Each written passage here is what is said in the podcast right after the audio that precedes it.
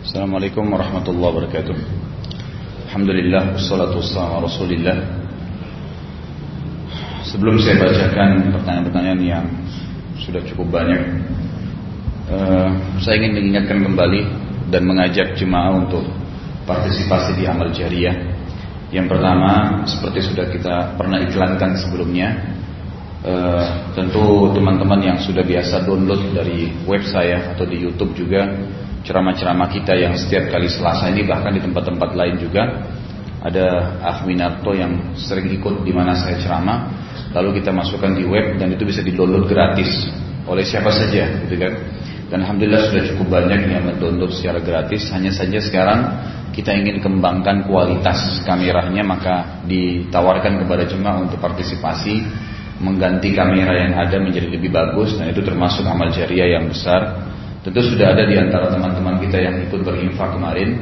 Hanya saja kita memang masih membutuhkan tambahan dana e, untuk e, apa namanya mendapatkan kamera yang lebih bagus.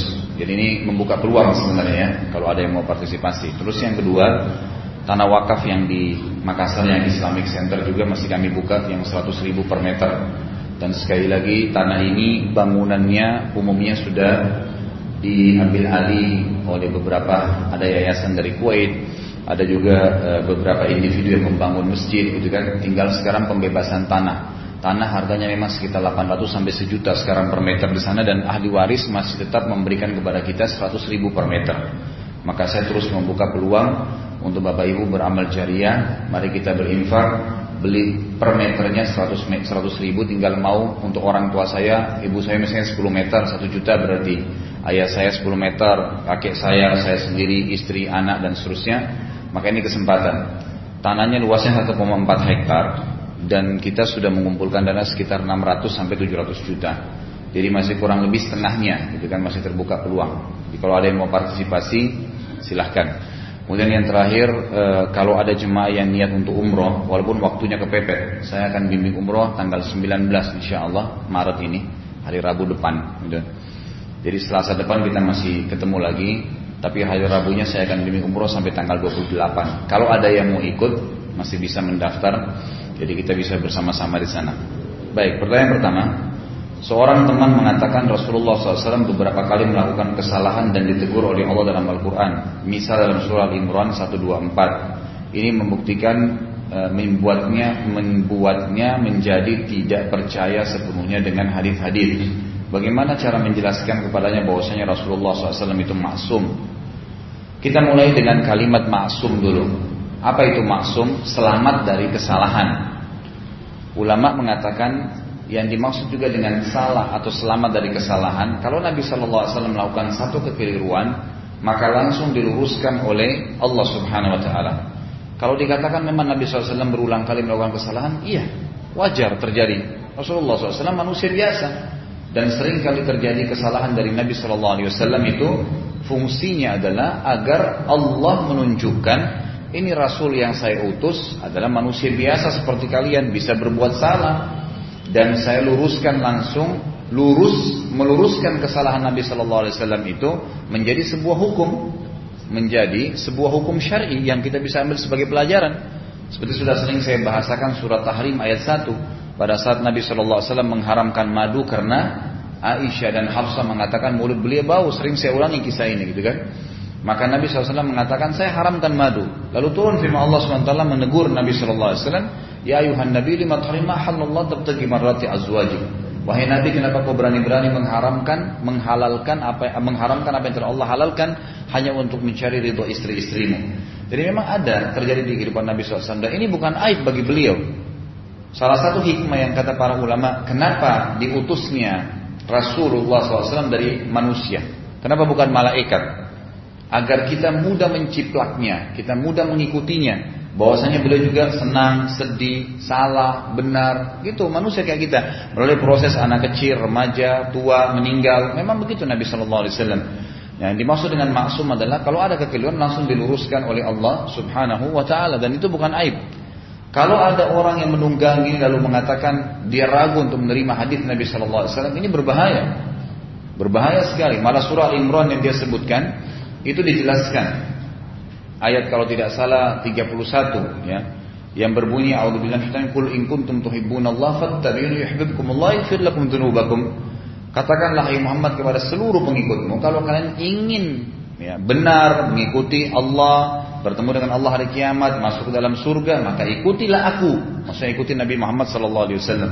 Maka pasti Allah akan mencintai kalian Allah akan mudahkan urusan kalian Allah akan memberikan penjelasan tentang agamanya ya, dan akan mengampuni dosa-dosa kalian. Jadi jelas sekali firman Allah Subhanahu berhubungan dengan masalah itu. Jadi kita mengikuti Nabi Wasallam dan mengikuti Nabi SAW adalah dalam Al-Quran yang disampaikan dan juga sunnah Nabi atau hadis-hadis yang beliau sampaikan sebagaimana dalam sabda beliau ala inni utitul Quran wa mithlahu ma'ah kami telah eh, sesungguhnya aku telah diberikan Al-Quran dan yang serupa dengannya maksudnya adalah hadis Nabi Shallallahu Alaihi Wasallam jadi ragu terhadap hadis Nabi berarti ragu terhadap Rasulullah SAW. Ragu terhadap Rasulullah SAW berarti ragu terhadap Allah Subhanahu Wa Taala yang telah mengutusnya. Kan? Jadi tidak boleh ragu dengan masalah itu.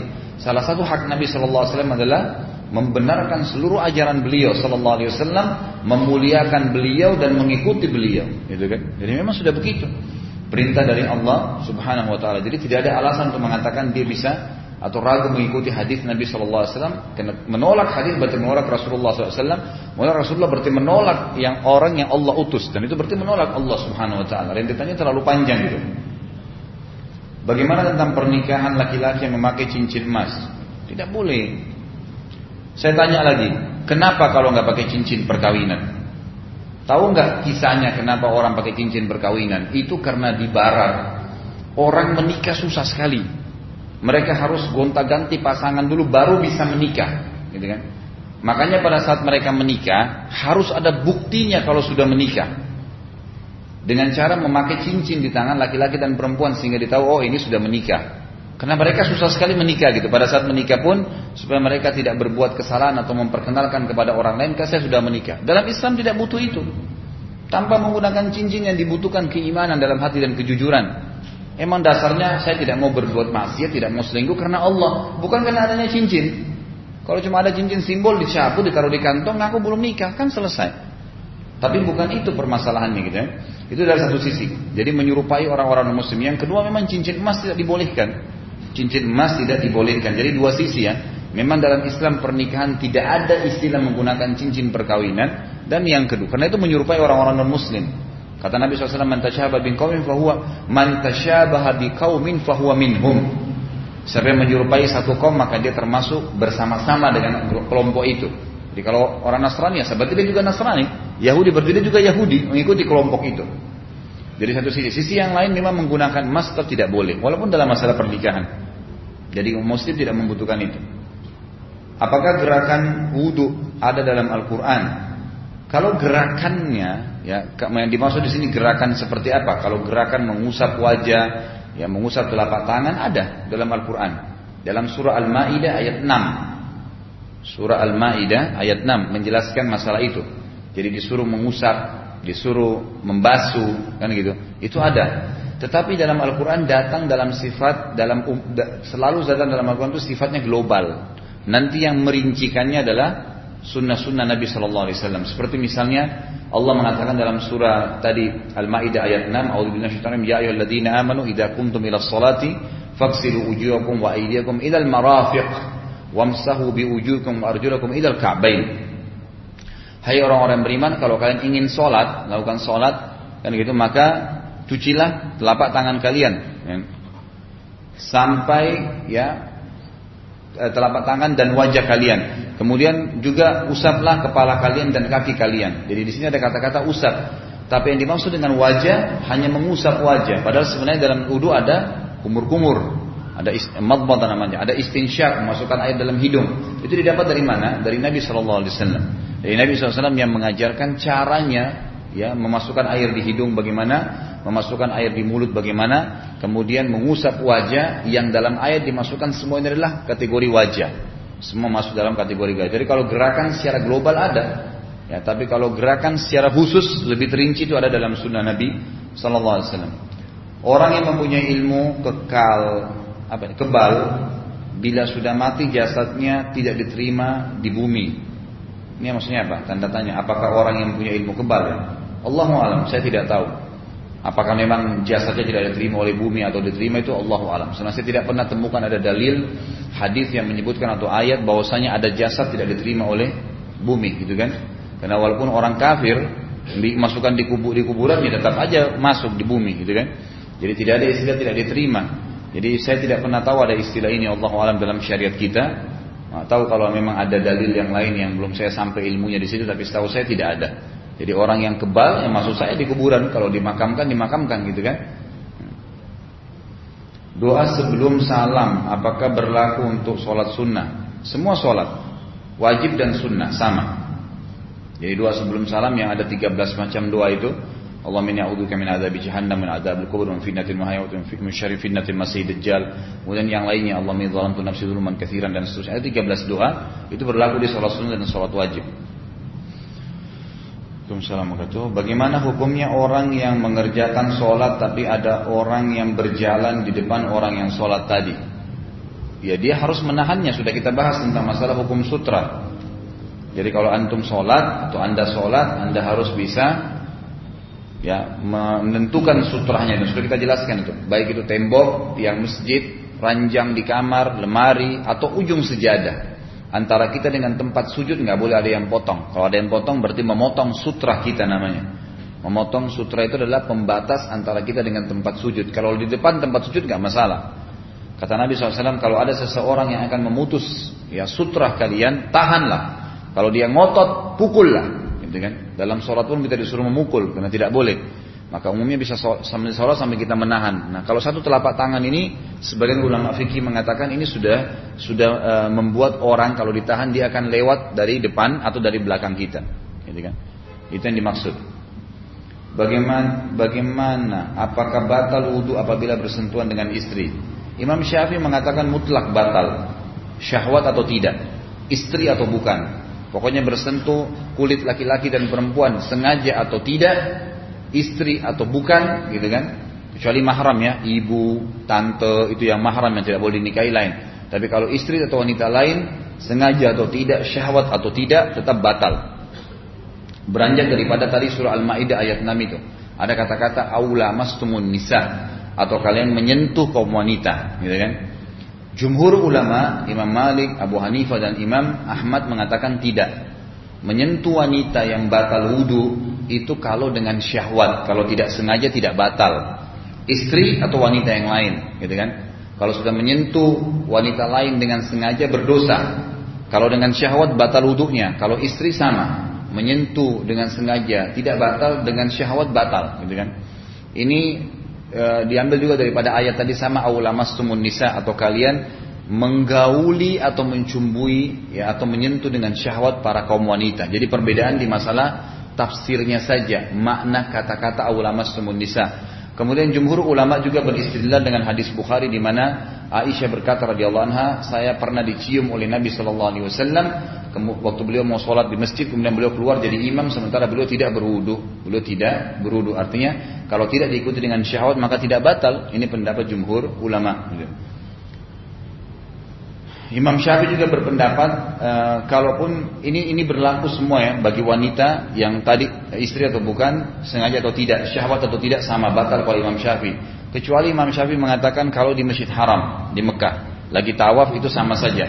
Imam Syafi'i mengatakan dalam keadaan darurat tidak batal gitu kan. Tapi jumhur ulama mengatakan umumnya di haram atau bukan di haram itu kan. Kalau disentuh dengan syahwat baru membatalkan ada yang sebaiknya, apa yang sebaiknya saya lakukan jika punya ibu mertua yang sering berkata kasar dan memaki pembantu, malah pernah mengusir anaknya jika tidak sependapat dengannya. Pertama didoakan. Banyak orang di antara kita ini menganggap remeh doanya. Jadi seakan-akan doa itu hanya pada saat perlu saja, butuh disembuhkan penyakit, butuh ditambahkan rezekinya. Tapi untuk memperbaiki orang tidak, salah.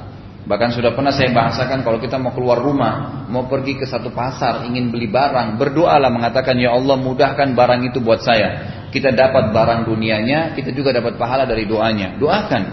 Ya, doakan selalu. Kita mengatakan ya Allah berikanlah hidayah, ya Allah mudahkanlah antara azan iqamah, kau lagi sujud, bahasakan kepada Allah Subhanahu wa taala. Itu paling pertama. Ya, karena memang doa itu adalah senjatanya orang mukmin, gitu kan? Hubungan dia dengan Allah SWT. Yang kedua, nasihati apa adanya disampaikan dengan cara hikmah, dengan cara baik, gitu kan? Dengan cara baik. Kalau dinasihatin satu kali, dua kali tetap ternyata efeknya besar, ya sudah dibiarkan saja, ya. Dibiarkan, insya Allah doa itu akan bisa berpengaruh. Yang penting kita sudah ikhtiar. Gitu. Mohon Ustaz Halid saran petunjuk dan masukannya. Untuk saya ini dalam kurung ikhwan Sedang melakukan proses ta'aruf dengan seorang akhwat di mana orang tersebut merupakan orang soleha Insya Allah bagus akhlaknya. Tapi secara fisik dan wajah bukan merupakan kriteria saya. Apa yang harus saya lakukan Ustaz?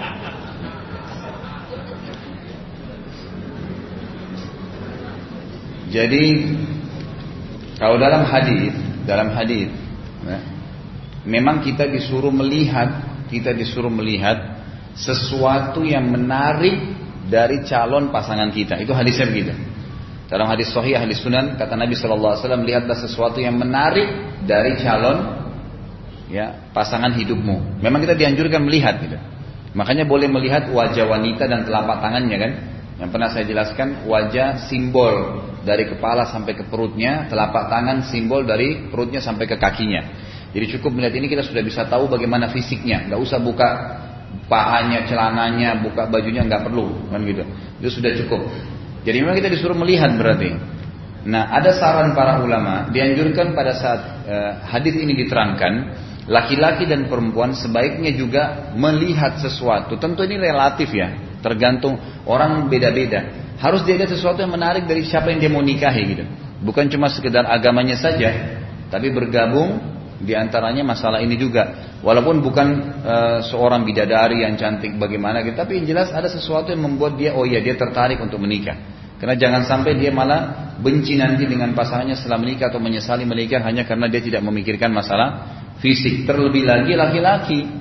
Laki-laki itu nggak bisa dibohongi, mereka selalu mendahulukan fisik. Kalau ada perempuan cerewet, gitu kan, tapi cantik, nggak apa-apa, gitu kan. Kalau akhwat kita laki, perempuan tidak. Kalau ada laki-laki, gitu kan, cerewet, itu belum tentu dia mau. Tapi kalau ada laki-laki yang tenang, berwibawa, itu malah dipilih. Walaupun mungkin fisiknya agak kurang, gitu kan. Jadi beda memang masalah kalau Jadi laki-laki tidak bisa dipungkiri. Antum membutuhkan untuk melihat fisik, maka boleh kita memilih, gitu kan. Sebaiknya saran saya, saya tidak tahu ya, seperti apa uh, uktinya itu. Saran saya adalah istikharah dua rakaat minta kepada Allah Subhanahu wa taala. Mudah-mudahan Allah berikan yang terbaik. Gitu. Bagaimana cara menyikapi atasan yang sikapnya kurang baik padahal uh, atasan tersebut sholat rajin, tilawah Al-Quran, uh, agama, tekun, umroh tiap tahun dan seterusnya lah. Ya.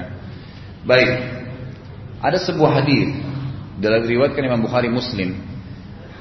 Seorang sahabat berkata kepada Nabi Wasallam,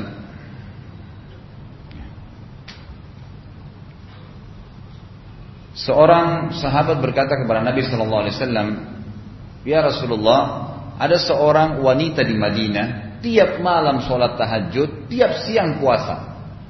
Hanya saja, hanya saja, dia selalu menyakiti tetangganya dengan lisannya. Selalu kasar ngomongnya, giba, memfitnah. Apa kata Nabi SAW? Tidak ada kebaikan padanya dan dia akan masuk neraka. Dan dia akan masuk ke neraka. Pertama sekali kita tanggapi pertanyaan ini atau e, yang ditanyakan ini, tentu ibadah-ibadah itu dia akan dapat pahala, tapi bisa terganggu ibadah itu hanya karena lisan yang tidak baik tadi, atau akhlaknya yang tidak baik, atau sikapnya yang tidak baik tadi, gitu kan? Dan sisi lainnya, kita sebagai seorang muslim harus bisa menasihati, memberikan masukan, tentu dengan cara-cara yang baik. Sebagaimana sabda Nabi Shallallahu Alaihi Wasallam, rahimallahu mri'in khataban nas ala hasbi Semoga Allah merahmati seorang hamba yang mengajak bicara atau memberikan masukan kepada seseorang sesuai dengan tingkatan akalnya. Mungkin dia atasan kita, maka ada retorika yang baik yang kita gunakan dalam berbicara. Mungkin dengan tulisan, mungkin dengan menghadiahkan buku, mungkin mungkin dengan cara tertentu. Jadi tidak bisa kita menasihati dia seperti menasihatin anak kita misalnya gitu kan dengan hardikan atau dengan peringatan. Maka sebaiknya dinasihati dengan cara-cara yang sesuai dengan tingkat dia sebagai eh, atau jabatan dia di tengah-tengah masyarakat. Ustaz bagaimana cara cari jodoh yang baik? Kembali lagi masalah nikah ya. Ini kenapa bujang-bujang ini? Masih berapa banyak yang bujang ini? Saya sarankan nanti daftar aja sama imam yang bujang-bujang, yang gadis-gadis sebelah juga daftar, nanti dipertemukan, ya. Insya Allah dengan cara syar'i. Cara mencari jodoh yang baik wasiat Nabi Shallallahu Alaihi Wasallam. Ya, saya tidak tahu ini yang bertanya ikhwat atau akhwat, tapi yang jelas kau laki-laki disuruh dahulukan agamanya, kan gitu. Tapi memang Nabi mengatakan wanita dinikahi karena kecantikannya, kekayaannya, keturunannya dan juga agamanya. Tapi dahulukanlah agamanya. Artinya boleh dipilih. Kalau ada alhamdulillah empat-empatnya baik. Kalau tidak maka dahulukan masalah agama. Memang didahulukan. Tapi juga dengan melihat tadi fisik yang sudah saya bahasakan. Kalau uh, apa namanya perempuan uh, kalau laki-laki ya, kalau perempuan maka kuasanya juga agama kalau telah datang kepada kalian wahai wali wanita dan wanita laki-laki yang kalian ridhoi akhlak dan agamanya terimalah lamarannya kalau tidak akan terjadi kerusakan di muka bumi jadi saran saya pertama adalah dahulukan agamanya yang kedua nikahlah dengan akfa apa itu? Akfa sepadan dengan anda. Kan gitu sepadan. Mungkin dari sisi sepadan itu berarti sama selevel. Sisi poster tubuhnya, keadaan ekonominya, jenjang pendidikannya, usahakan sepadan. Supaya nanti pada saat berumah tangga bisa selaras pikirannya, gitu kan?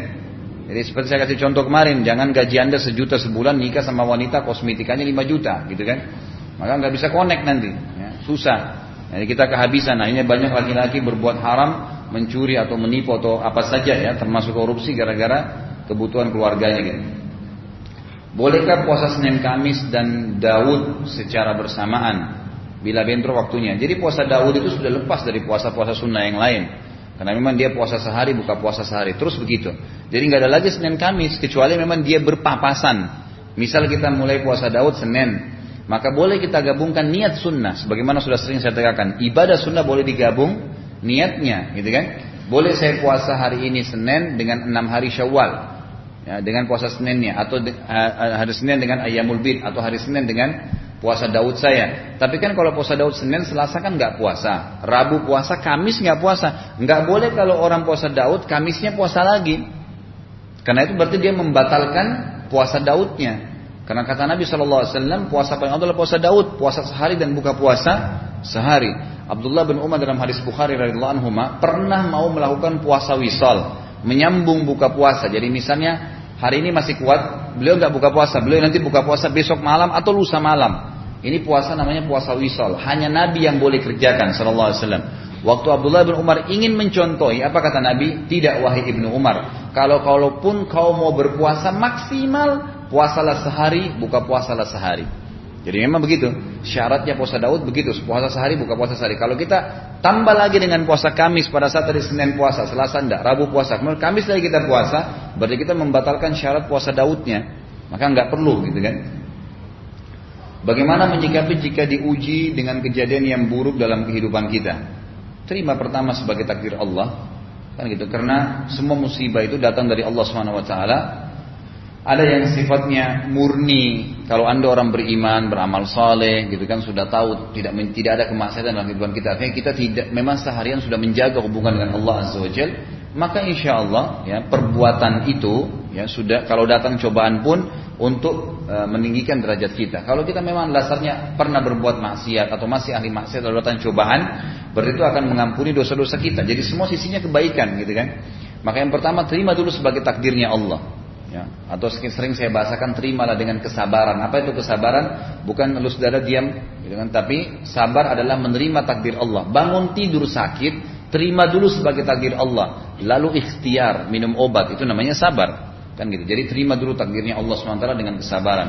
Itu yang pertama. Yang kedua, ya, coba bermuhasabah, coba fikir-fikir. Karena semua dosa ada konsekuensi pembersihannya.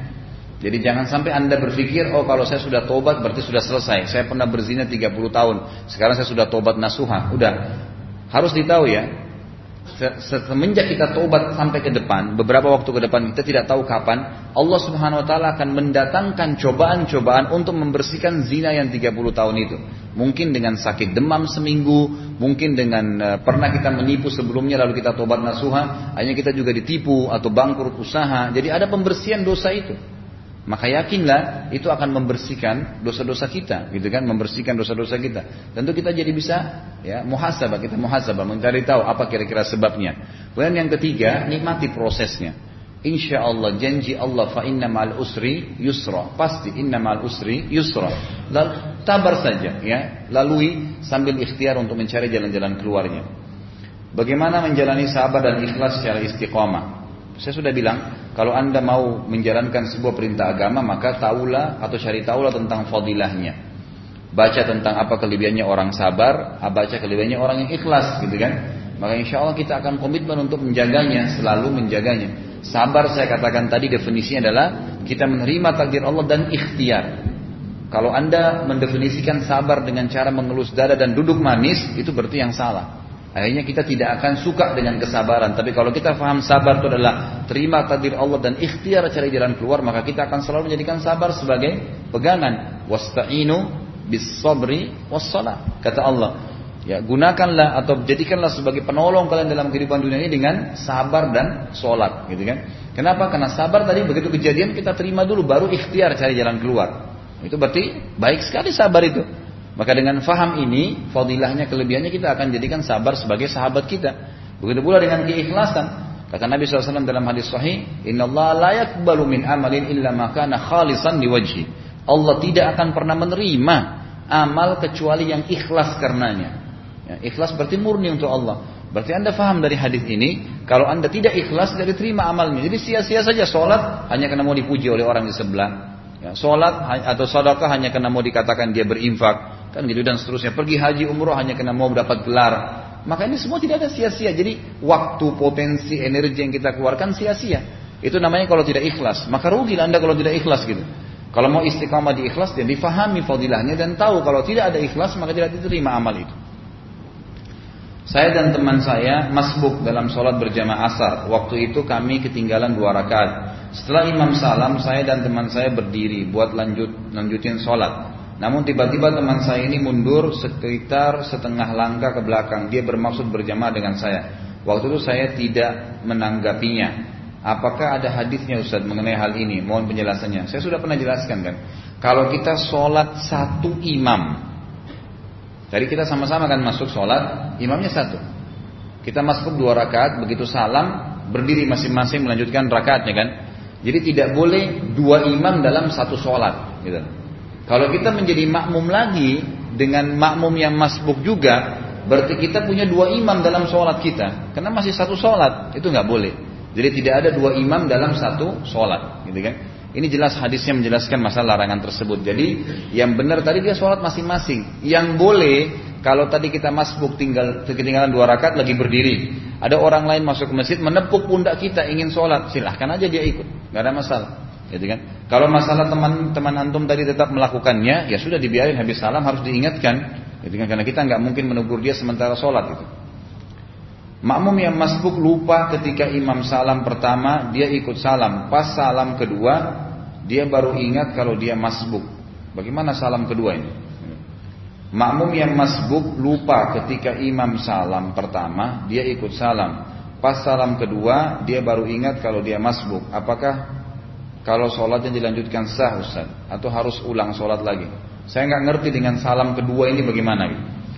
Tapi kalau misalnya imamnya salam tadinya dia dia masuk dua rakaat lalu dia salam imamnya dia tidak sengaja ikut salam. Begitu dia selesai salam dia baru ingat oh saya masih kurang dua rakaat dia langsung berdiri. Maka itu sah saja nggak ada masalah karena dia lupa. Karena dia lupa. Dan sudah pernah dan sering saya ulangi hadisnya kan di mana Nabi Shallallahu Alaihi Wasallam dalam hadis Bukhari pernah mengimami sholat asar kemudian beliau dua rakaat salam. Setelah salam beliau berzikir. Ya tidak ada sahabat yang berani menegur Nabi Wasallam. Ya, mereka pikir nggak mungkin Nabi lupa gitu kan? Akhirnya setelah salam beliau berzikir berzikir beliau berdiri menuju ke pintu masjid. Biasanya memang tradisi Nabi SAW berdiri di pintu masjid nanti ada sahabat yang punya hajat ketemu beliau sampaikan di situ gitu kan Terus ada seorang sahabat dari Badui datang mengatakan, Ya Rasulullah, apakah turun wahyu sholat asar sekarang di kosar, dipangkas jadi dua rakaat, atau anda lupa? Kata Nabi SAW, saya tidak lupa dan tidak ada perintah kosar sholat. Gitu kan? Artinya, masa sih saya lupa gitu? Lalu dalam riwayat lain Nabi SAW memegang tangan sahabat tersebut lalu kembali ke masjid, masuk dalam masjid dan berkata, apakah benar orang ini bilang saya cuma sholat dua rakaat? Semua jemaah bilang iya. Tanpa banyak ngomong Nabi SAW berdiri lagi di hadap kiblat, semua sahabat ikut lalu beliau tambah dua rakaat. Beliau tambah dua rakaat beliau, beliau sudah ngomong, beliau sudah melangkah, tapi kena lupa, ya tetap kembali kerjakan. Tetap kembali pada saat kita ingat. Sebagaimana juga sabda Nabi Wasallam, kalau eh, kalau seseorang yang kalian melupakan sholatnya, maka dia kerjakan kapan dia ingat, kapan dia ingat. Gitu. Tentu diikuti dengan sujud sahwi ya.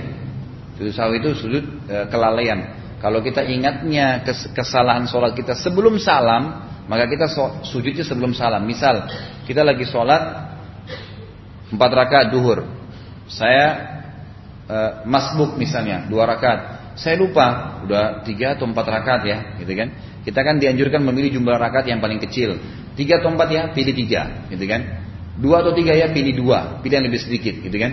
Kata Nabi SAW, kalau dia pilih yang lebih sedikit dan ternyata lebih, dia telah mendapatkan kesempurnaan sholatnya. Tapi kalau dia pilih rakaat yang lebih, tiga atau empat ya, dia pilih empat. Maka kalau kurang, maka sholatnya kurang dan tidak diterima oleh Allah Subhanahu Wa Taala. Maka dia pilih yang yang yang lebih sedikit, gitu kan? Yang lebih sedikit. Kalau dia sholat, Saya jadi lupa apa yang sudah saya jelaskan tadi. Ya, ya sujud sawi. Jadi kalau dia kalau dia pas sholat tadi lupa ya, tiga rakaat atau empat, masih sementara belum salam. Kalau dia belum salam baru dia ingat dia ragu tiga atau empat ya gitu kan. Sebelum dia salam dia sujud sahwi. Dia sujud sahwi sebelum salam. Karena dia memang belum nutup salat sholat itu. Tapi kalau dia kayak tadi kasus Rasulullah SAW, dia sudah berdiri Mau keluar dari masjid baru ingat, loh tadi kayaknya kurang rakaat saya. Kan dia kembali lagi sholat. Nah itu dia sholat satu rakaat bisa tertinggal sampai salam sujud sahwinya setelah salam. Karena dia sudah keluar dari sholatnya gitu. Dalam pembahasan sebelumnya mengenai isbal, Ustadz berkata kalau kaos kaki atau sesuatu yang masuk dari bawah tidak apa-apa jika isbal. Maka mau saya tanyakan bagaimana dengan celana panjang di mana jika kita apa ya memakainya dari bawah Apakah sama hukumnya dengan kaos kaki? Ini sama saja mau bilang Ustaz nggak apa-apa isbal gitu kan. Lain, kaos kalau dari bawah ke, ke atas dasarnya memang kaos kaki menutupi kaki dari bawah itu tidak masuk karena kata Nabi SAW waktu kita bahas bahasan itu isbal itu adalah di pakaian dan surban serta sarung yang diulurkan dari atas ke bawah kan sudah saya jelaskan itu dari atas ke bawah gitu kalau anda pakai kaos kaki dari kepala, ya mungkin. Gitu. Gitu. Saya pernah mendengar bahwa semua hal yang berhubungan dengan manusia akan terputus begitu yang bersangkutan meninggal kecuali tiga hal. Amal jariah, ilmu manfaat dan dua anak soleh. Pertanyaan, apakah yang dimaksud dengan dua anak soleh ini harus dari anak kandung yang soleh atau semua anak dari kaum muslimin yang soleh? Hanya anaknya yang soleh. Hanya anaknya yang soleh. Kalau dari hadis ini, ada hadis lain yang berbunyi, doa seorang muslim untuk muslim yang lain ala wahril ghaib. Tidak ketemu, sebagian ulama hadis bilang kalau yang muslim itu sudah mati. Seperti kita bilang Allah maghfir lil muslimin wal muslimat gitu kan. Maka itu diterima oleh Allah Subhanahu wa taala. Jadi khusus hadis ini, yang dimaksud adalah anak kandung dia. Dan ini ulama masukkan kategori adalah fadilah bagi orang yang punya anak soleh. Memang begitu. Kalau masalah muslim mendoakan muslim lain ada hadisnya yang lain yang tadi saya sebutkan gitu kan bahwasanya semua muslim mendoakan muslim yang lain ala zahril ghaib tidak kelihatan atau sudah mati orang yang dijadikan target. Tidak sedang di tempat tidak bersama atau sudah meninggal. Maka akan diterima oleh Allah Subhanahu wa taala. Jadi sini maksudnya adalah anak kandung atau anak soleh di anak dia Ibu mertua saya pernah berpesan bahwasanya jika beliau meninggal beliau tidak mau diadakan pengajian untuk tahlil atau doa bersama untuk mendoakan kebaikan beliau karena tidak ada tuntunannya dari ajaran Rasulullah SAW. Sedangkan yang selama ini sering dilakukan di masyarakat umumnya termasuk dari pihak keluarga saya selalu mengadakan tahlil yasinan jika ada kerabat yang meninggal dan bahkan juga ada yang mengundang anak yatim agar ikut mendoakan. Bagaimana pandangan Ustadz? Bukan pandangan saya, pandangan agama saya jelasin. Dalam pandangan agama, setiap ibadah yang kita ingin kerjakan dan sudah sering saya ulangi, jangan pernah kerjakan kecuali Anda sudah tanya bagaimana kiai kita dan guru kita, ya, pendidik kita Nabi Muhammad SAW kerjakan. Bicara masalah acara kematian pada saat orang mati, tanya kalau orang meninggal dunia, gitu kan, apa yang Nabi Wasallam kerjakan? Dalam riwayat saya dikatakan beliau bertakziah. Apa itu takziah? Mendatangi keluarga orang yang mati, kan gitu. Keluarganya orang yang mati, bukan si mayitnya ya. Mendatangi keluarga orang yang mati untuk menghilangkan kesedihannya. Jadi takziah targetnya untuk siapa? Untuk keluarganya si mayit, bukan si mayitnya. Pahami poin ini dulu, itu takziah. Jadi kalau anda bertakziah datang untuk mendoakan si mayit itu keliru. Karena si mayit tidak didoakan pada saat acara takziah, tapi didoakan setiap saat. Setiap saat kita doakan. Sekarang, besok, lusa, satu tahun yang akan datang. Pokoknya kita doain terus. Itu orang mati.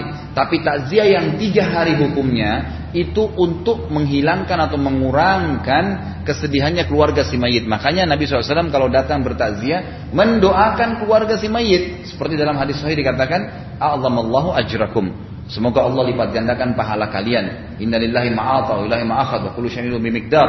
Sesungguhnya milik Allah yang dia beri, milik Allah yang diambil dan semua berputar sesuai dengan takdirnya dalam kehidupan ini gitu kan. Lalu kita sabarkan dia, ya, sabarkan kita motivasi dia, itu yang dilakukan. Jadi adanya orang melakukan ibadah seperti baca yasinan atau tahlilan ini karena dia faham takziah untuk si mayit, gitu kan?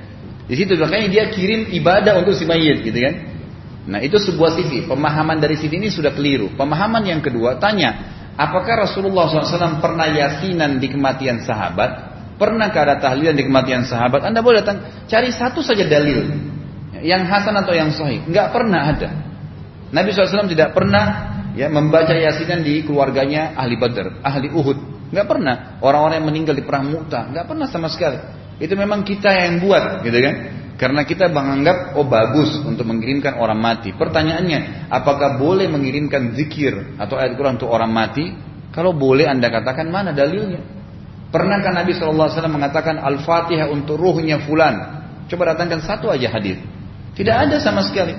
Kenapa Anda bisa lakukan? Kalau Anda mengaku pengikut Nabi Muhammad SAW, jangan pernah lakukan satu ibadah kecuali Anda sudah tanya Rasulullah kerjain atau tidak. Gini, ini sholat nih. Jangan pernah sholat kecuali sudah tanya Nabi bagaimana sholat. Rukunya, bacaannya, sujudnya, semua. Kalau sudah sama, sudah tahu, baru kerjakan. Kalau enggak tidak diterima sama Allah Subhanahu Wa Taala. Karena harus mengikuti Nabi Muhammad SAW harus sama, gitu kan? Jadi harus difahami poin ini. Gitu. Apa ada batasan barang yang tidak boleh diminta? Karena dalam keseharian sering dilakukan minta permen, selembar selembar kertas atau barang-barang lain yang tidak bernilai tinggi. Ya pokoknya batasi. Apalagi cuma minta permen. Berikan permen. Kenapa harus minta? Gitu kan? Kan tadi kita sudah bahas kemuliaan. Untuk apa minta permen kepada orang? Ya. Tentu ada dalam keadaan-keadaan darurat. Kayak misalnya seseorang muntah, kemudian dia enak sekali. Kebetulan temannya membawa permen, ya, atau mungkin dia haus sekali, nggak ada penjual air, dia terpaksa meminta air itu, itu lain. Tapi kalau tiap hari permennya dong, ini wah ini kan jadi kacau. Buka-buka pintu meminta-minta gitu. Minta kertas, beli aja kertas. Berapa harga kertas gitu? Kenapa harus minta-minta? Tayamum saat safar di pesawat apa sebaiknya kita pakai debu yang di sandaran kursi atau tetap wudhu dengan segelas air. Kalau air masih bisa dijangkau, wudhu aja. Kalau saya pribadi di pesawat saya masih wudhu di kamar mandi. Kalau saya pribadi, gitu kan? Saya malah menganjurkan untuk tidak tayamum. Ya, karena kenapa? Di kamar mandi azakumullah pesawat kita masih bisa ke wastafelnya dan kita cukup berwudu dengan hal-hal yang wajib saja. Mengusap telapak tangan yang wajib, ya kan? Kumur-kumur dengan hidung sekali, kemudian mengusap wajah, mengusap kalau kita pakai kaos kaki, kaos kaki yang diusap, kepala juga diusap, kan begitu.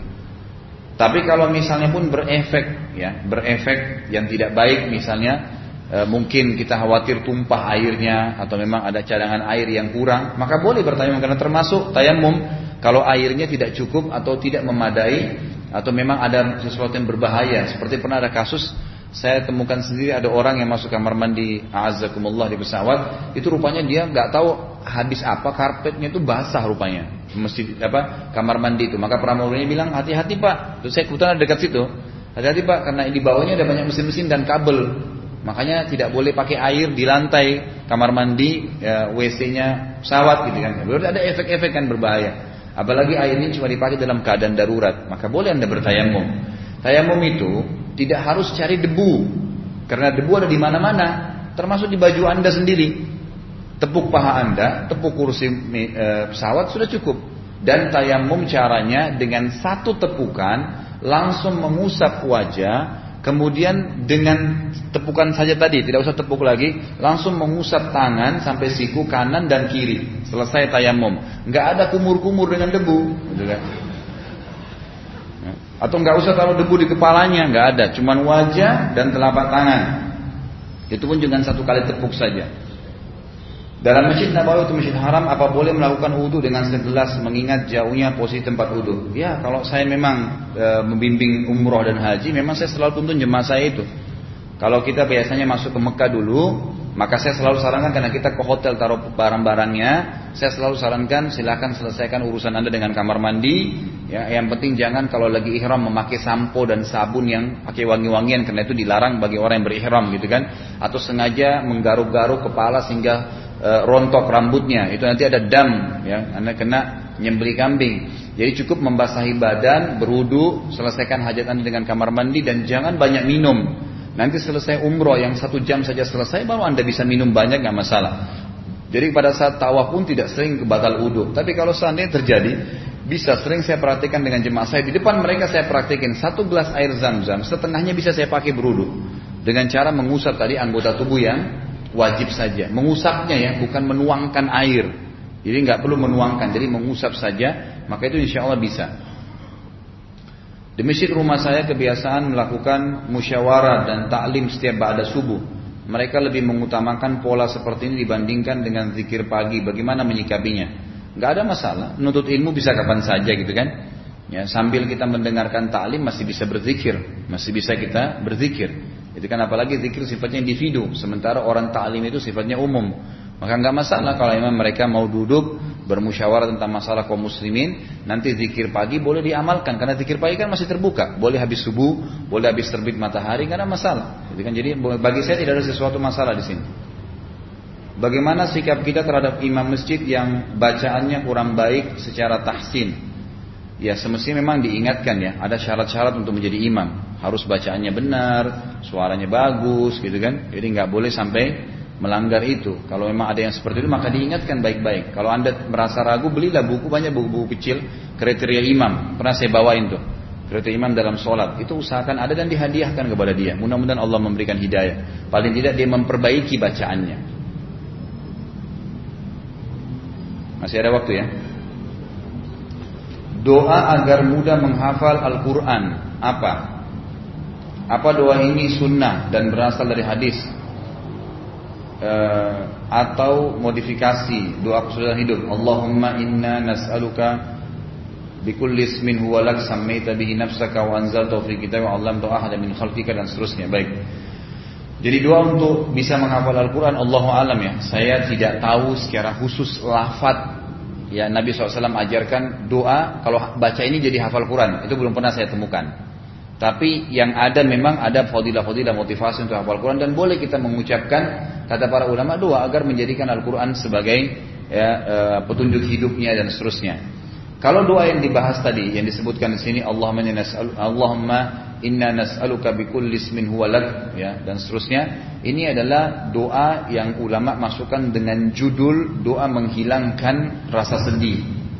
Ini cukup panjang ya, sebagaimana sabda Nabi Shallallahu Alaihi Wasallam, siapa pun yang tertimpa musibah cobaan lalu dia membaca Allahumma inni abduka, ya Allah saya hambamu, wabni abdika, anaknya hambamu, maksudnya ayah saya juga hambamu, wabni abadik, dan anak juga dari hambamu wanita, maksudnya ibu saya. Nasiyati biadik, ubun-ubunku ada di tanganmu.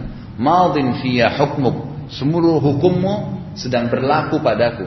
Adlun fiya qada'uk, ya sangat adil semua keputusanmu kepadaku. Ya. As'aluka ya Allah bikulli ismin huwa lak. Saya meminta atas namamu ya Allah yang pantas untukmu. Sammaita bihi nafsak yang engkau memberikan nama itu pada dirimu.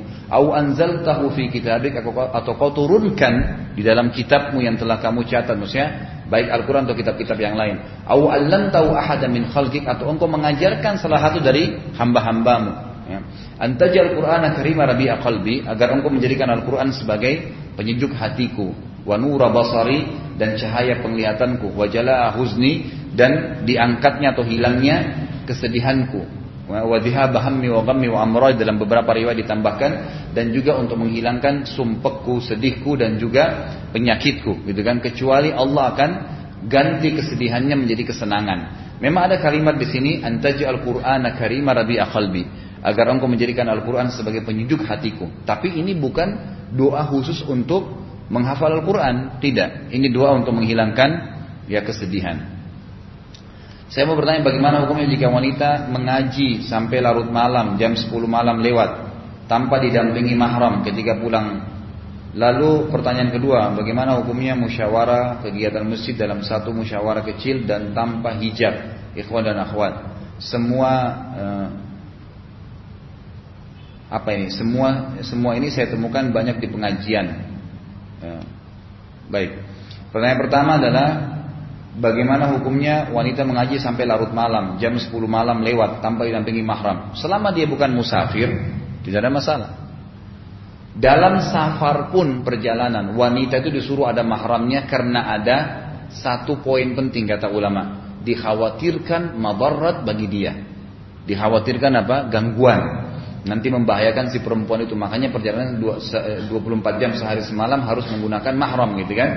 Itu karena dia harus didampingi. Tapi selama dia bukan musafir dan juga indikasi keamanannya tidak ada masalah, aman-aman saja, maka tidak ada masalah. Ini bukan sebuah larangan, itu kan bukan sebuah larangan, boleh-boleh saja.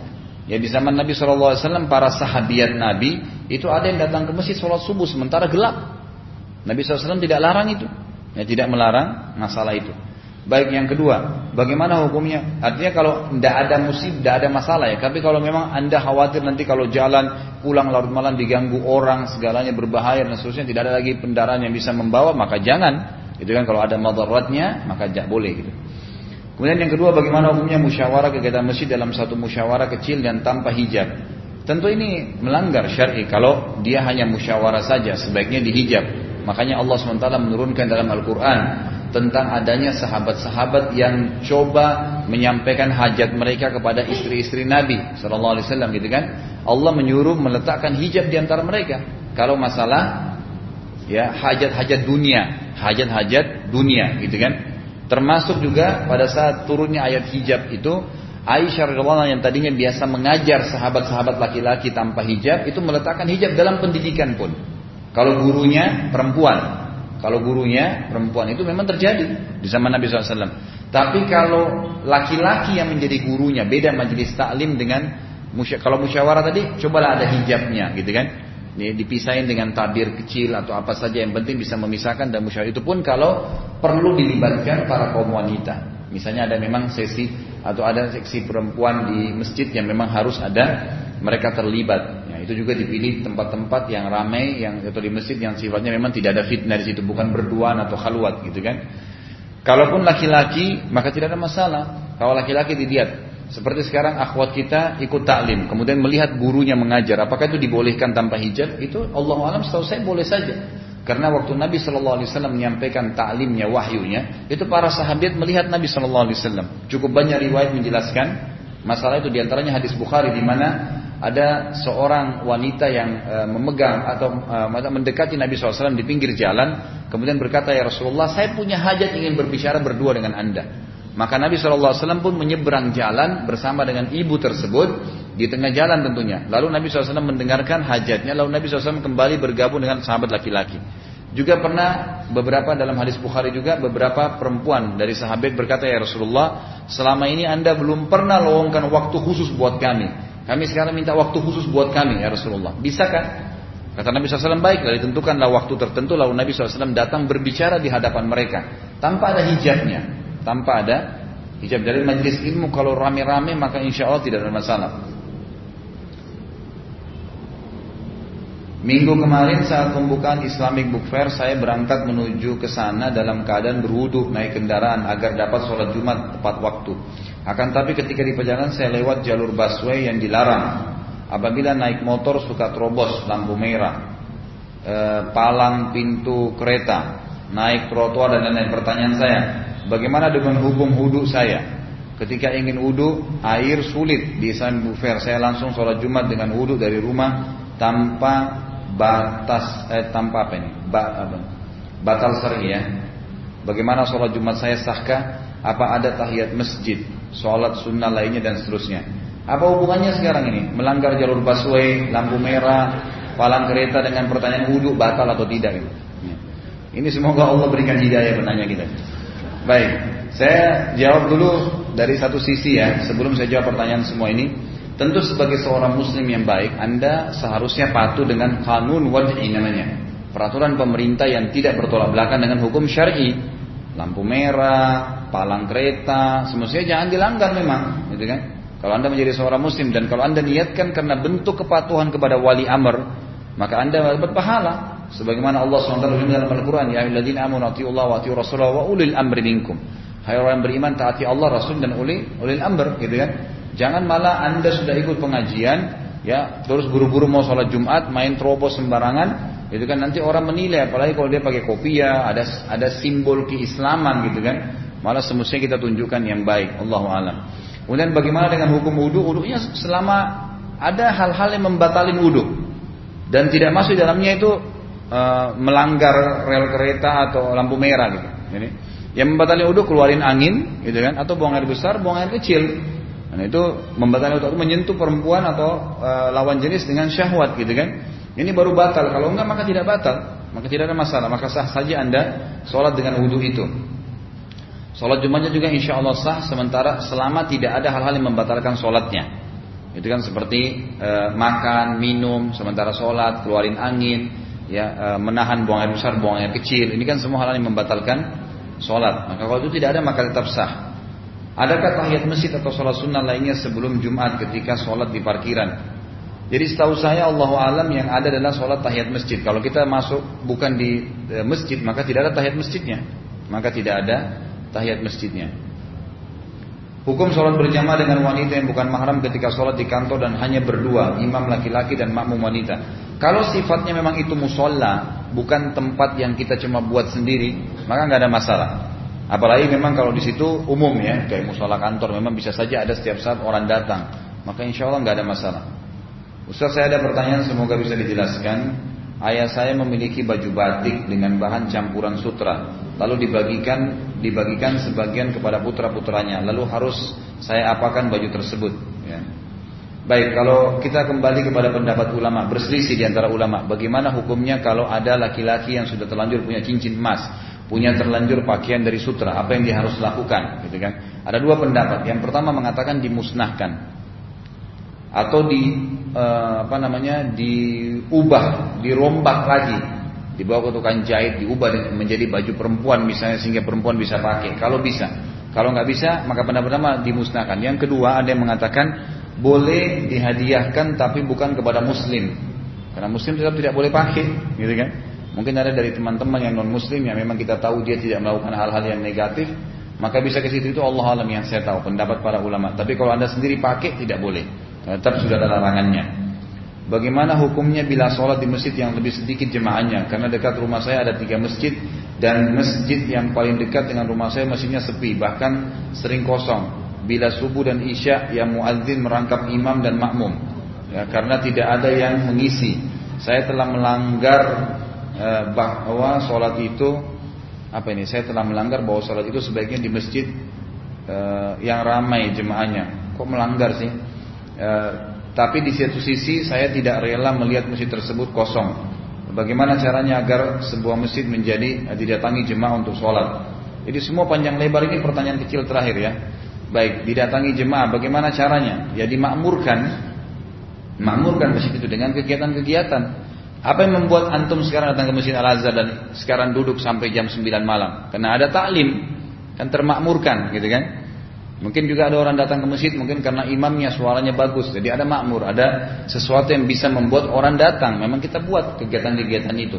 Jadi kalaupun antum sholat ke masjid itu, kemudian ternyata memang tidak bisa atau hanya sendiri dia, antum datang menemani dia dan ada masjid yang lebih ramai, tetap lebih afdal yang lebih ramai. Memang sudah begitu hukumnya. Sholat jemaah yang lebih ramai, lebih bus, lebih afdal di sisi Allah daripada orang sholat di tempat yang lebih sedikit. Sementara kita bisa menjangkau yang lebih ramai itu. Itu memang sudah begitu hukumnya. Bagaimana bila emas digunakan pada elemen interior masjid? Tetap nggak boleh. Masjid pun tidak boleh gitu kan. Bahkan kata Nabi Shallallahu Alaihi Wasallam, salah satu tanda-tanda hari kiamat adalah masjid umatku dihiasi dengan zukhruf. Zukhruf itu bisa masuk emas, bisa masuk hiasan-hiasan yang sampai membuat masjid itu jadi wow gitu luar biasa. Itu dilarang. Ya. Bolehkah kita menjadi imam tetap suatu masjid atau musola tanpa ada bekal pendidikan sekolah agama? Karena tidak jarang saya diminta jadi imam sholat maghrib dan isya karena imam yang biasanya kalau baca Al-Fatihah saya tidak jelas lafadznya dan lagi saya berusia lebih muda dari semua jemaah e, musola. Jadi boleh saja nggak masalah. Selama memang anda e, insya Allah bacaannya benar ditunjuk jadi imam boleh saja. Itu bukan larangan. Ustaz dulu saya pernah pacaran dengan orang non muslim dan pernah berjanji untuk menikahinya. Tapi setelah saya mengenal sunnah, alhamdulillah saya putusin dan saya menikah dengan muslimah yang taat. Bagaimanakah dengan hukum janji saya? Sedangkan janji hanya janji harus ditepati. Mohon penjelasannya Ustaz. Pacarannya haram, nggak boleh. Sudah pelanggaran. Kalau masalah anda janji mau menikahi orang, memang orang mukmin harus menepatinya, nggak boleh tidak. Maka dibahasakan. Allahu alam saya tidak tahu apakah memang putus yang anda bahasakan tadi itu adalah dia sudah paham memutuskan semua yang berhubungan dengan itu termasuk masalah nikah yang kita janjikan atau tidak. Kalau tidak maka dibahasakan. Saya sebagai muslim memang saya pernah berjanji begini dan saya tidak bisa tepati, mohon maaf. Selesai, saya batalin. Ya. Bagaimana hukumnya? Kok pacaran semua ini ya? Bagaimana hukumnya berpacaran dengan niat menikah? Pacaran hanya boleh setelah menikah. Ya. Setelah akad nikah baru pacaran. Jadi nggak butuh pacaran sebelum nikah, ya, nggak butuh pacaran sebelum nikah. Itu malah akan kacau balau semuanya. Gitu. Jangan mulai pernikahan dengan kemaksiatan. Itu kan maksiat, gitu kan? Saya ingin tanya, orang pacaran tujuannya apa? Bukan menikah awalnya. Jadi untuk mengenal, untuk bisa menyentuh, untuk bisa cium, untuk bisa ini dan seterusnya. Dan anehnya dia menganggap pacarnya seperti pasangan hidupnya, gitu kan? Nggak boleh begini, nggak boleh begitu, nggak boleh begini dan macam-macam. Ini dari mana semua asal muasalnya? Dalam Islam kita boleh melampiaskan syahwat tapi dengan cara menikah. Jadi pacaran sepuasnya setelah akad nikah. Selesai kan gitu. Dikatakan karena zaman sekarang wanita banyak yang tidak mau langsung menikah. Ya cari yang mau langsung menikah banyak. Di belakang itu banyak akhwat kita insya Allah siap langsung menikah. Kalau ditawarin sekarang mau menikah insya Allah langsung mau, gitu kan? Asal anda mau, tidak ada masalah. Saya pernah mendengar bahwa jika seorang muslim masuk neraka, paling tidak ia akan disiksa seribu tahun dulu. Apakah benar? Nggak ada dalilnya. Dari mana seribu tahun? Jadi kalau anda menyampaikan kepada anda sebuah hukum, anda layak punya hak bertanya mana dalilnya. Tanya dia. Mana hadisnya, mana ayatnya, mana riwayatnya. Tanya dia. Kalau anda seorang muslim tanya, kalau dia memang benar dia akan jelaskan. Anda bisa lihat dari tadi dari awal semua yang kita jelaskan pertanyaan bahasan tidak pernah saya lewatkan Allah berfirman Rasulullah bersabda selalu kita jelaskan dalilnya. Nah, memang berbahaya konsekuensinya kalau membahasakan tanpa ilmu, gitu kan? Itu berbahaya. Jadi nggak pernah ada dalil yang dikatakan minimal seorang muslim disiksa seribu tahun, nggak pernah ada dalilnya. Tapi usatul mukminin orang mukmin yang bermaksiat yang tidak sempat tobat sebelum meninggal, kalau timbangan dosanya lebih berat maka memang dia melalui neraka dulu, baru akan dimasukkan ke dalam surga. Itu memang ada hadis Bukhari menjelaskan masalah itu. Ustaz apa hukumnya facial wajah bagi laki-laki? Untuk apa? Enggak perlu. Uduk saja gitu. Laki-laki biar banyak jerawatnya laku, nggak masalah. Saran saya nggak usah facial facialan. Nanti hanya masuk di salon ketemu sama banci, airnya macam-macam kan gitu.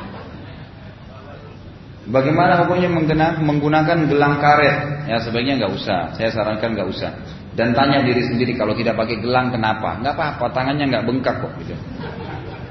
Bagaimana dengan emas yang jadi hiasan masjid seperti salah satu masjid di Indonesia? Bagaimana hukumnya sholat di dalamnya? Sebaiknya ditinggalkan. Jangan sholat di masjid yang ada emasnya. Karena termasuk Nabi Shallallahu Alaihi Wasallam melarang masjid yang terlalu berlebihan untuk sholat di situ, gitu kan? Jadi memang tidak dibolehkan itu sholat yang di tempat yang memang berlebih-lebihan. Gitu ya. Berbahaya nanti orang datang ke sana melanggar hal-hal. Apalagi emas ini dilarang bagi laki-laki dan masjid itu umumnya dipakai oleh laki-laki. Umumnya dipakai oleh laki-laki. Jadi larangan menggunakan emas tadi kan saya kasih contoh. Bagi laki-laki itu menyepuh e, ranjang, mobil, gitu kan, tempat duduk, masjid, rumah, nggak perlu, nggak boleh semuanya. Bagi laki-laki nggak boleh. Apalagi masjid itu simbol bagi laki-laki gitu kan. Dari Ibnu Abbas radhiyallahu bahwasanya Nabi SAW bersabda barang siapa yang sesuatu yang ia tidak sukai pada pemimpinnya maka bersabarlah. Karena barang siapa yang meninggalkan jamaah sejengkal kemudian mati maka kecuali dia akan mati dalam keadaan jahiliyah. Hadis muttafaqun alaih. Pertanyaannya, apakah seseorang bila dia meninggal dunia dan dia tidak dalam suatu jamaah kelompok Islam, maka dia akan meninggal dalam keadaan jahiliyah? Saya adalah salah satu orang yang tidak mempunyai jamaah dan hanya mendengarkan ceramah dan pengajian dari masjid ke masjid. Contoh, satunya seperti sekarang ini. Apakah dengan demikian mengikuti pengajian antara masjid tersebut, saya sudah masuk dalam jamaah Islam? Karena terus uh, terus terang, maksudnya saya takut jika meninggal dalam keadaan jahiliyah sebagaimana hadis di atas. Mohon penjelasannya. Jadi yang dimaksud dengan jamaah adalah komunitas muslimin. Jadi kan itu maksudnya. Jadi bukan jemaah khusus, enggak. Jadi ada jemaah pengajian saya, bukan itu. Tapi semua umat Islam kan itu yang sefaham yang menjadi sunnah Al-Quran, wahyu Al-Quran dan sunnah maka itu adalah jemaah muslimin. Walaupun kita tidak kenal, walaupun dasarnya kita tidak kenal gitu. Jadi tidak tidak ada masalah dengan anda e, tidak hadir pun di satu komunitas, tidak mendaftar pun itu anda tetap punya komunitas jemaah semua muslim seluruh dunia yang syahadat. Gitu kan itu termasuk jemaah kita masuk. Bagaimana hukumnya dalam Islam jika kita mempertanggungjawabkan mempertanggungkan jiwa kita ke dalam perusahaan asuransi atau kita ikut asuransi untuk proteksi jiwa kita ketika meninggal dunia apakah itu namanya asuransi jiwa asuransi kecelakaan atau asuransi pendidikan dan seterusnya saya sudah pernah bahasakan ya masalah asuransi masalah sesuatu yang peka dan hukumnya adalah hukum yang baru dalam agama Islam tapi kalau saya pribadi saya pribadi Allahu alam saya lebih cenderung dengan pendapat ulama yang mengatakan tidak menggunakan asuransi dalam Islam kecuali dengan satu sistem. Apa itu sistemnya? Sistemnya adalah syarikatut ta'awun. Ta'awun artinya bekerja sama. Jadi begini. Pada saat tidak ada kezaliman dan mendalimi. Kalau saya memasukkan asuransi mobil saya, asuransi ini akan mendapatkan keuntungan dulu. Saya bahas asuransi dulu. Dia akan dapat keuntungan dari kerjasamanya dengan beberapa bengkel yang memberikan diskon kepada dia kalau terjadi kecelakaan. Baik, saya yang membayar dengan ores ya, asuransi mobil saya 5 juta, 10 juta per tahun gitu kan. Itu akan saya bayarkan ke asuransi dengan konsekuensi asuransi akan menunjukkan untuk saya bengkel-bengkel yang terbaik menurut asuransi. Sampai sini nggak ada masalah. Sampai sini nggak ada masalah. Yang jadi masalah kalau seandainya terjadi tabrakan la mobil, uang yang saya store 10 juta, biaya tabrakan mobil berapa? 50 juta. Kalau secara syar'i ta'awun namanya, mestinya asuransi hanya menanggung 10 juta. Lebihnya 40 yang nanggung orang yang punya mobil. Dari mana keuntungan saya? Ya kalau saya bawa ke bengkel lain mungkin biayanya 25 juta. Tapi karena asuransi punya kenalan bengkel ini cuma 10 juta biayanya. Dan saya sudah buktikan, saya sudah tanya ke bengkel-bengkel lain. Jadi keuntungan saya karena memang ada diskon khusus masalah asuransi ini. Itu baru boleh. Tapi kalau kita bebankan semua ke asuransi namanya doror. Merugikan pihak tertentu. Goror, goror ya. Dalam istilah fikih itu goror. Dalam hadis dikatakan la doror wala diror. Tidak boleh membahayakan orang lain dan tidak boleh kita dibahayakan. Sama sebaliknya. Yang termasuk tidak syar'i dalam asuransi kalau seandainya saya tidak punya komplain dalam setahun, uang saya yang saya bayar 10 juta hangus diambil oleh asuransi. Nah ini juga sama, goror juga, gitu kan? Saya nggak ada komplain. Yang boleh dalam Islam, kalau seandainya tadi uang yang saya sudah store 10 juta, karena dalam setahun tidak ada komplain, nanti untuk memberikan gaji pegawai kami akan potong 2% atau 3% dari uang itu. Biaya administrasi untuk pegawai itu masih dibolehkan. Gitu kan karena wajar untuk membayar gaji pegawai mereka tidak ada komplain. Kalau ada komplain, barulah kemudian dibagi seperti yang saya jelaskan. Kalau selain ini Allahu alam Setahu saya itu tidak pernah ada ajaran dalam Islam apalagi mengasuransikan jiwa kita. Itu nggak perlu gitu kan. Orang semua pasti mati untuk apa diasuransikan gitu. Bagaimana cara mengenakan e, menggerakkan jari telunjuk ketika sholat cepat atau lambat gitu kan. Ya e, dalam hadis dikatakan gerakan jari di tasyahud ya. Jadi pada saat at-tahiyatu lillah was salawatu wat tayyibat maka jari kita disunahkan dari atas ke bawah digerakkan kalau masalah cepat lambatnya, yang paling yang paling bijak pendapat ulama mengatakan mengikuti irama bacaan kita. at-tahiyatu lillah was-salawatu wat-tayyibat gitu kan. Dan gerakan jari di tasyahud ini lebih keras bagi iblis dari cambukan besi. Hadis hadisnya ini Hasan diriwayatkan Imam Tirmidzi. Jadi kita gerakkan sesuai dengan irama bacaan kita sendiri. Apa hukumnya apa ini? Tahlilan dalam Islam. 7 hari 48 sudah saya jelaskan. 7 hari 48 hari 100 hari. Yang ada dalam Islam takziah hanya ya 3 hari saja. Ada buku kecil nanti ya, karena ini sudah dua orang bertanya. Ada buku kecil mudah-mudahan kalau tidak ada halangan selasa depan saya bawa, nanti anda bisa miliki. Judulnya itu Hukum Takziah dan Ziarah Kubur. Kecil sekali dan sangat murah infak. Nanti anda bisa miliki insya Allah. Bagaimana cara mengembalikan uang yang di apa ini? Saya nggak bisa baca tulisannya.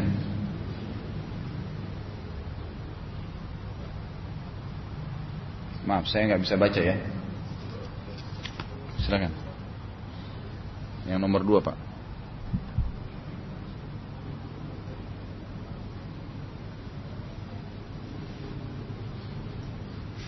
Bingung juga, Pak. Bukan, tulisannya pakai tulisan indah. Kalau kami biasa nggak indah memang tulisannya gitu.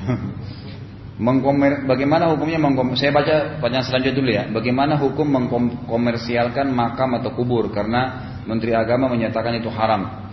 Memang di zaman Nabi SAW tidak pernah terjadi itu ya. Tidak pernah ada namanya e, makam dibeli atau disewa itu kan tidak pernah ada dalam Islam itu. Jadi makam itu memang umumnya diwakafkan dan biasanya memang yang wakafkan kalau zaman Nabi SAW sampai Khulafaur Rasyidin adalah pemerintah. Adalah pemerintah. Bisa juga masyarakat individu mewakafkan. Jadi sebaiknya hati-hati para pedagang kita ini jangan sampai kuburan pun dijadikan sebagai lahan bisnis. Karena memang dalam Islam itu tidak pernah. Tetangga mempunyai anjing yang suka menggonggong. Apakah malaikat rahmat akan datang ke rumah saya? Datang, karena punya tetangga. Gitu kan? Kalau anjing di rumah anda maka baru tidak datang gitu. Karena dalam hadis dikatakan kalau anjing di rumah dalam rumah kita. Gitu. Kalau rumah tetangga nggak ada hubungannya gitu. Apakah pertan pertanian jagung bisa dizakatkan? Ya dizakatkan. Kalau jagung kan termasuk juga eh, sayur-sayur yang memang dikonsumsi rutin, gitu kan? Dia kata ulama bahkan bisa masuk dalam kategori kut, makanan pokok. Karena beberapa wilayah itu memakan jagung, kan gitu? Sebagaimana pokok seperti beras, gitu kan juga. Maka itu berarti memang ada zakatnya. Dan khusus untuk pertanian, sudah pernah kita jelaskan di bab zakat itu ya khusus masalah pertanian uh, di, oh, maaf, belum dijelaskan. Bab zakat belum kita bahas. Kita masih di bab sholat sekarang. Jadi dosa-dosa besar ini masih dalam bab sholat gitu kan? Nanti kita masuk di bab zakat.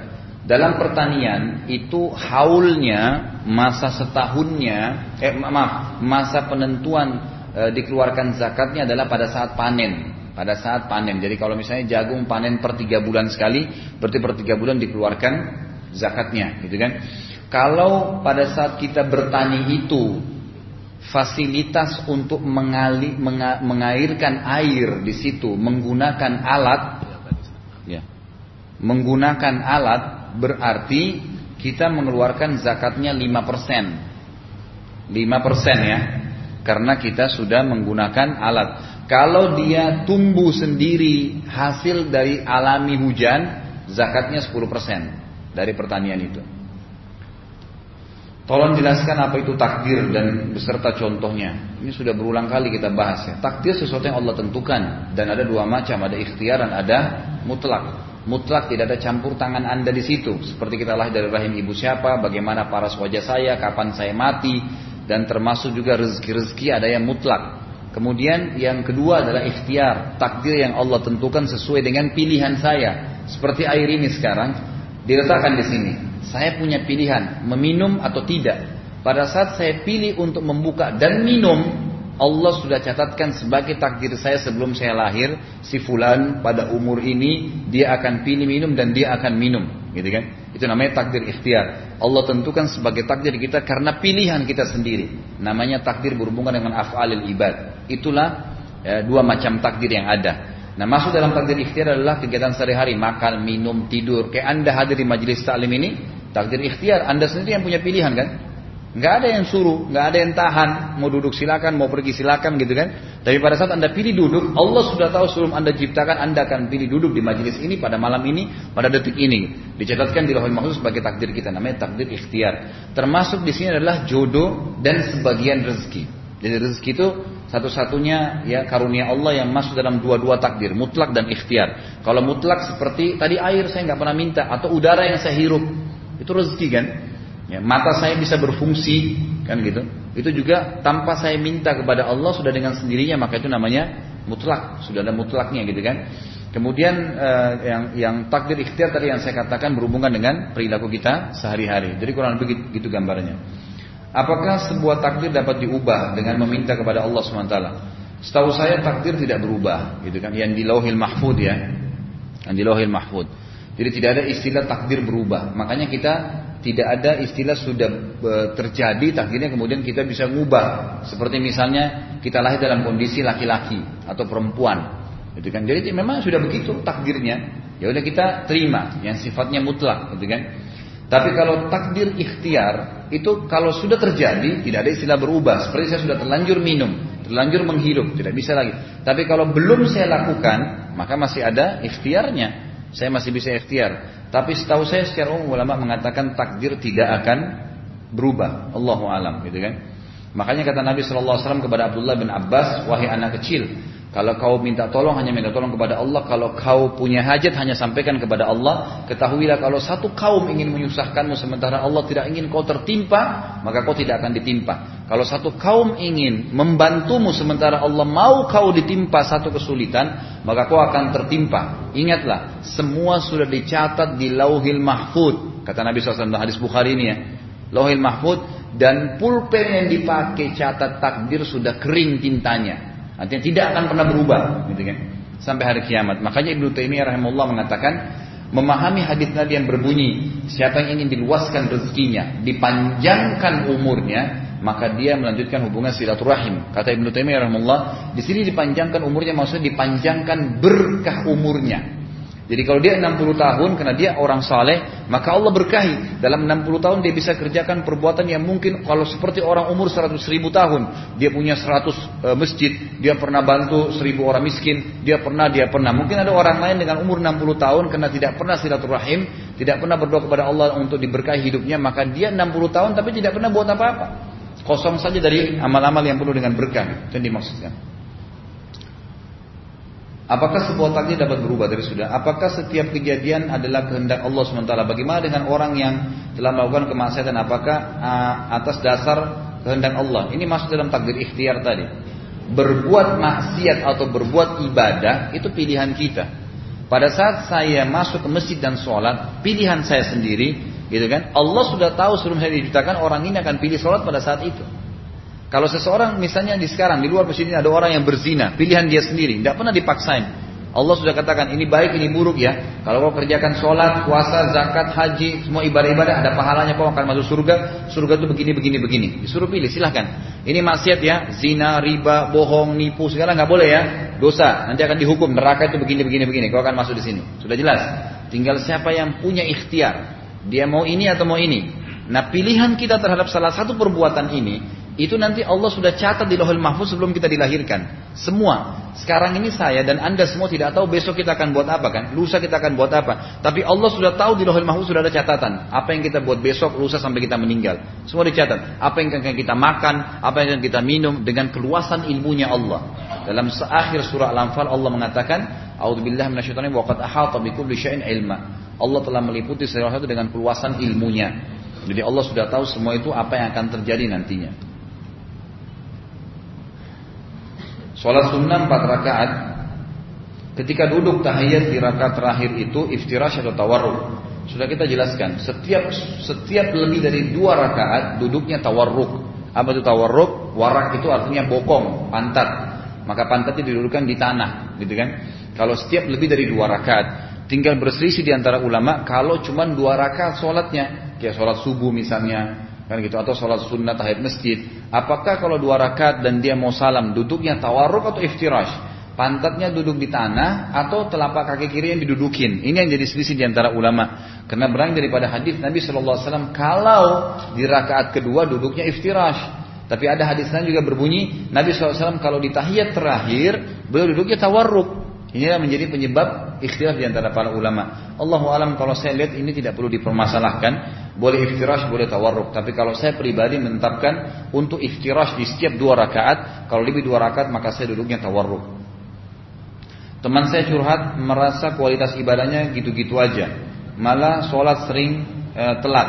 Doa e, doa nggak pernah sampai nangis-nangis lagi. Sebenarnya bagaimana cara menjaga kualitas ibadah? Saya sudah sering ulangi. Pertama baca fadilahnya. Kalau mau termotivasi untuk pergi umroh dan haji, baca hadis apa yang saya dapat kalau umroh dan haji. Mau sholat malam supaya kita mau kerjakan nanti malam sebelum tidur baca 5-6 hadis tentang sholat malam. Mau bersedekah baca fadilah sholat eh, fadilah sedekah karena memang manusia harus dijanji dulu. Anda mau kerja karena ada gaji, ada prestasi. Kita mau bisnis ada keuntungan, kan gitu. Ya, itu semua ada janji. Kita mau sekolah ada ijazah. Wajar manusia dijanji. Kita beramal soleh ada surga. Kan gitu. Memang dijanji. Makanya harus diikuti dengan janji. Kalau mau beribadah dan termotivasi, baca janjinya Allah di ibadah itu. Kita akan termotivasi insya Allah. Termasuk anda hadir majelis talim ini kan namanya menggali fadilah daripada ibadah itu. Ada yang termotivasi untuk kerjakan. Juga sama kalau anda sering berbuat dosa. Bagaimana caranya saya tinggalkan? Saya sering bohong, saya sering zina, saya sering riba. Cut, bagaimana saya potong itu? Caranya satu.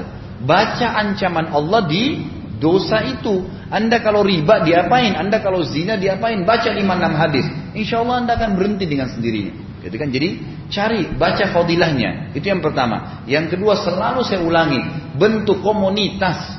Jangan berteman dengan orang yang malas sholat. Kita juga jadi malas gitu kan. Tapi kalau kita berteman dengan orang yang begitu azan ke masjid. Kalau ngomongnya setiap hari masalah ayat Quran. Tiap hari hafal Quran. Tiap hari sebutin hadis. Tiap hari ajak kita ke majelis salim. Kita akan terpengaruh. Al-mar'u ala dini khalili kata Nabi SAW. Seseorang sesuai dengan agama sahabatnya. Maka kita harusnya ya menjadikan teman-teman. Jadi kalau kita mau berdoa sambil menangis dan segalanya, maka tentu kita juga berteman dengan orang-orang yang seperti itu, kan gitu. Baik ini yang terakhir kita tutup tadi. Bagaimana cara mengembalikan uang yang dipakai dari dari apa? Markup bensin, bensin ya. Kalau sudah tidak bekerja di tempat tersebut, sama saja mencuri, gitu kan? Ini sama dengan mencuri, cuma lebih halus. Semua kita sudah pernah bahas di bab mencuri. Kalau kita mencuri, maka harus kembalikan apa yang kita curi. Jadi tidak cukup dengan taubat karena berhubungan dengan haknya orang-orang gitu. Jadi bab mencuri itu kata Imam Zahabi dalam kitab ini Anda boleh kalau pegang bukunya kembali kepada dosa-dosa besar yang saya lupa yang keberapa tapi mencuri ya. Jadi selain taubat nasuha harus mengembalikan haknya orang tersebut. Sudah jam 9 ya. Bagaimana pendapat tentang tasawuf modern. Ini sudah saya bahas panjang lebar. Tasawuf itu saya sarankan dijauhi. Sudah selesai. Itu saja bahasannya. Ya semuanya jauh daripada dalil.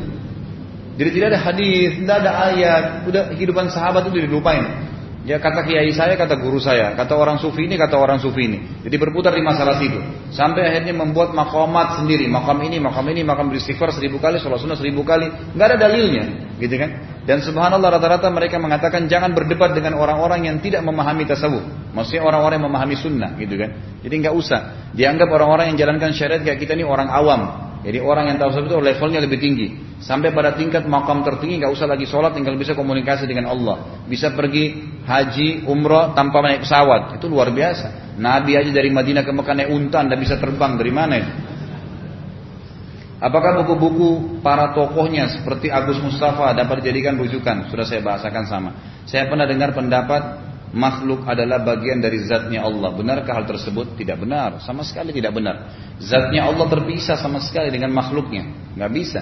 Ada khalik, ada makhluk, beda. Pencipta dan yang diciptakan tidak mungkin bersatu. Jadi tidak ada dalam satu uh, atau digabungkan dalam satu komunitas. Wah ini kayaknya masih panjang. Ya. Nanti Selasa akan datang. Ini kayaknya memang balas dendam pertanyaannya ya. Rata-rata sekian banyak. Baik, tiga-tiganya saya tunda insya Allah selasa akan datang. Sekali lagi saya ajak eh, teman-teman uh, untuk uh, ikut berpartisipasi dalam amal jariah kita. Yang seperti saya bahasakan tadi mudah-mudahan bisa di, uh, difahami dan kalau benar dari Allah kalau ada salah dari saya mohon dimaafkan. Subhanakallahumma bihamdika asyhadu an la ilaha illa anta astaghfiruka wa. Wassalamualaikum warahmatullahi wabarakatuh.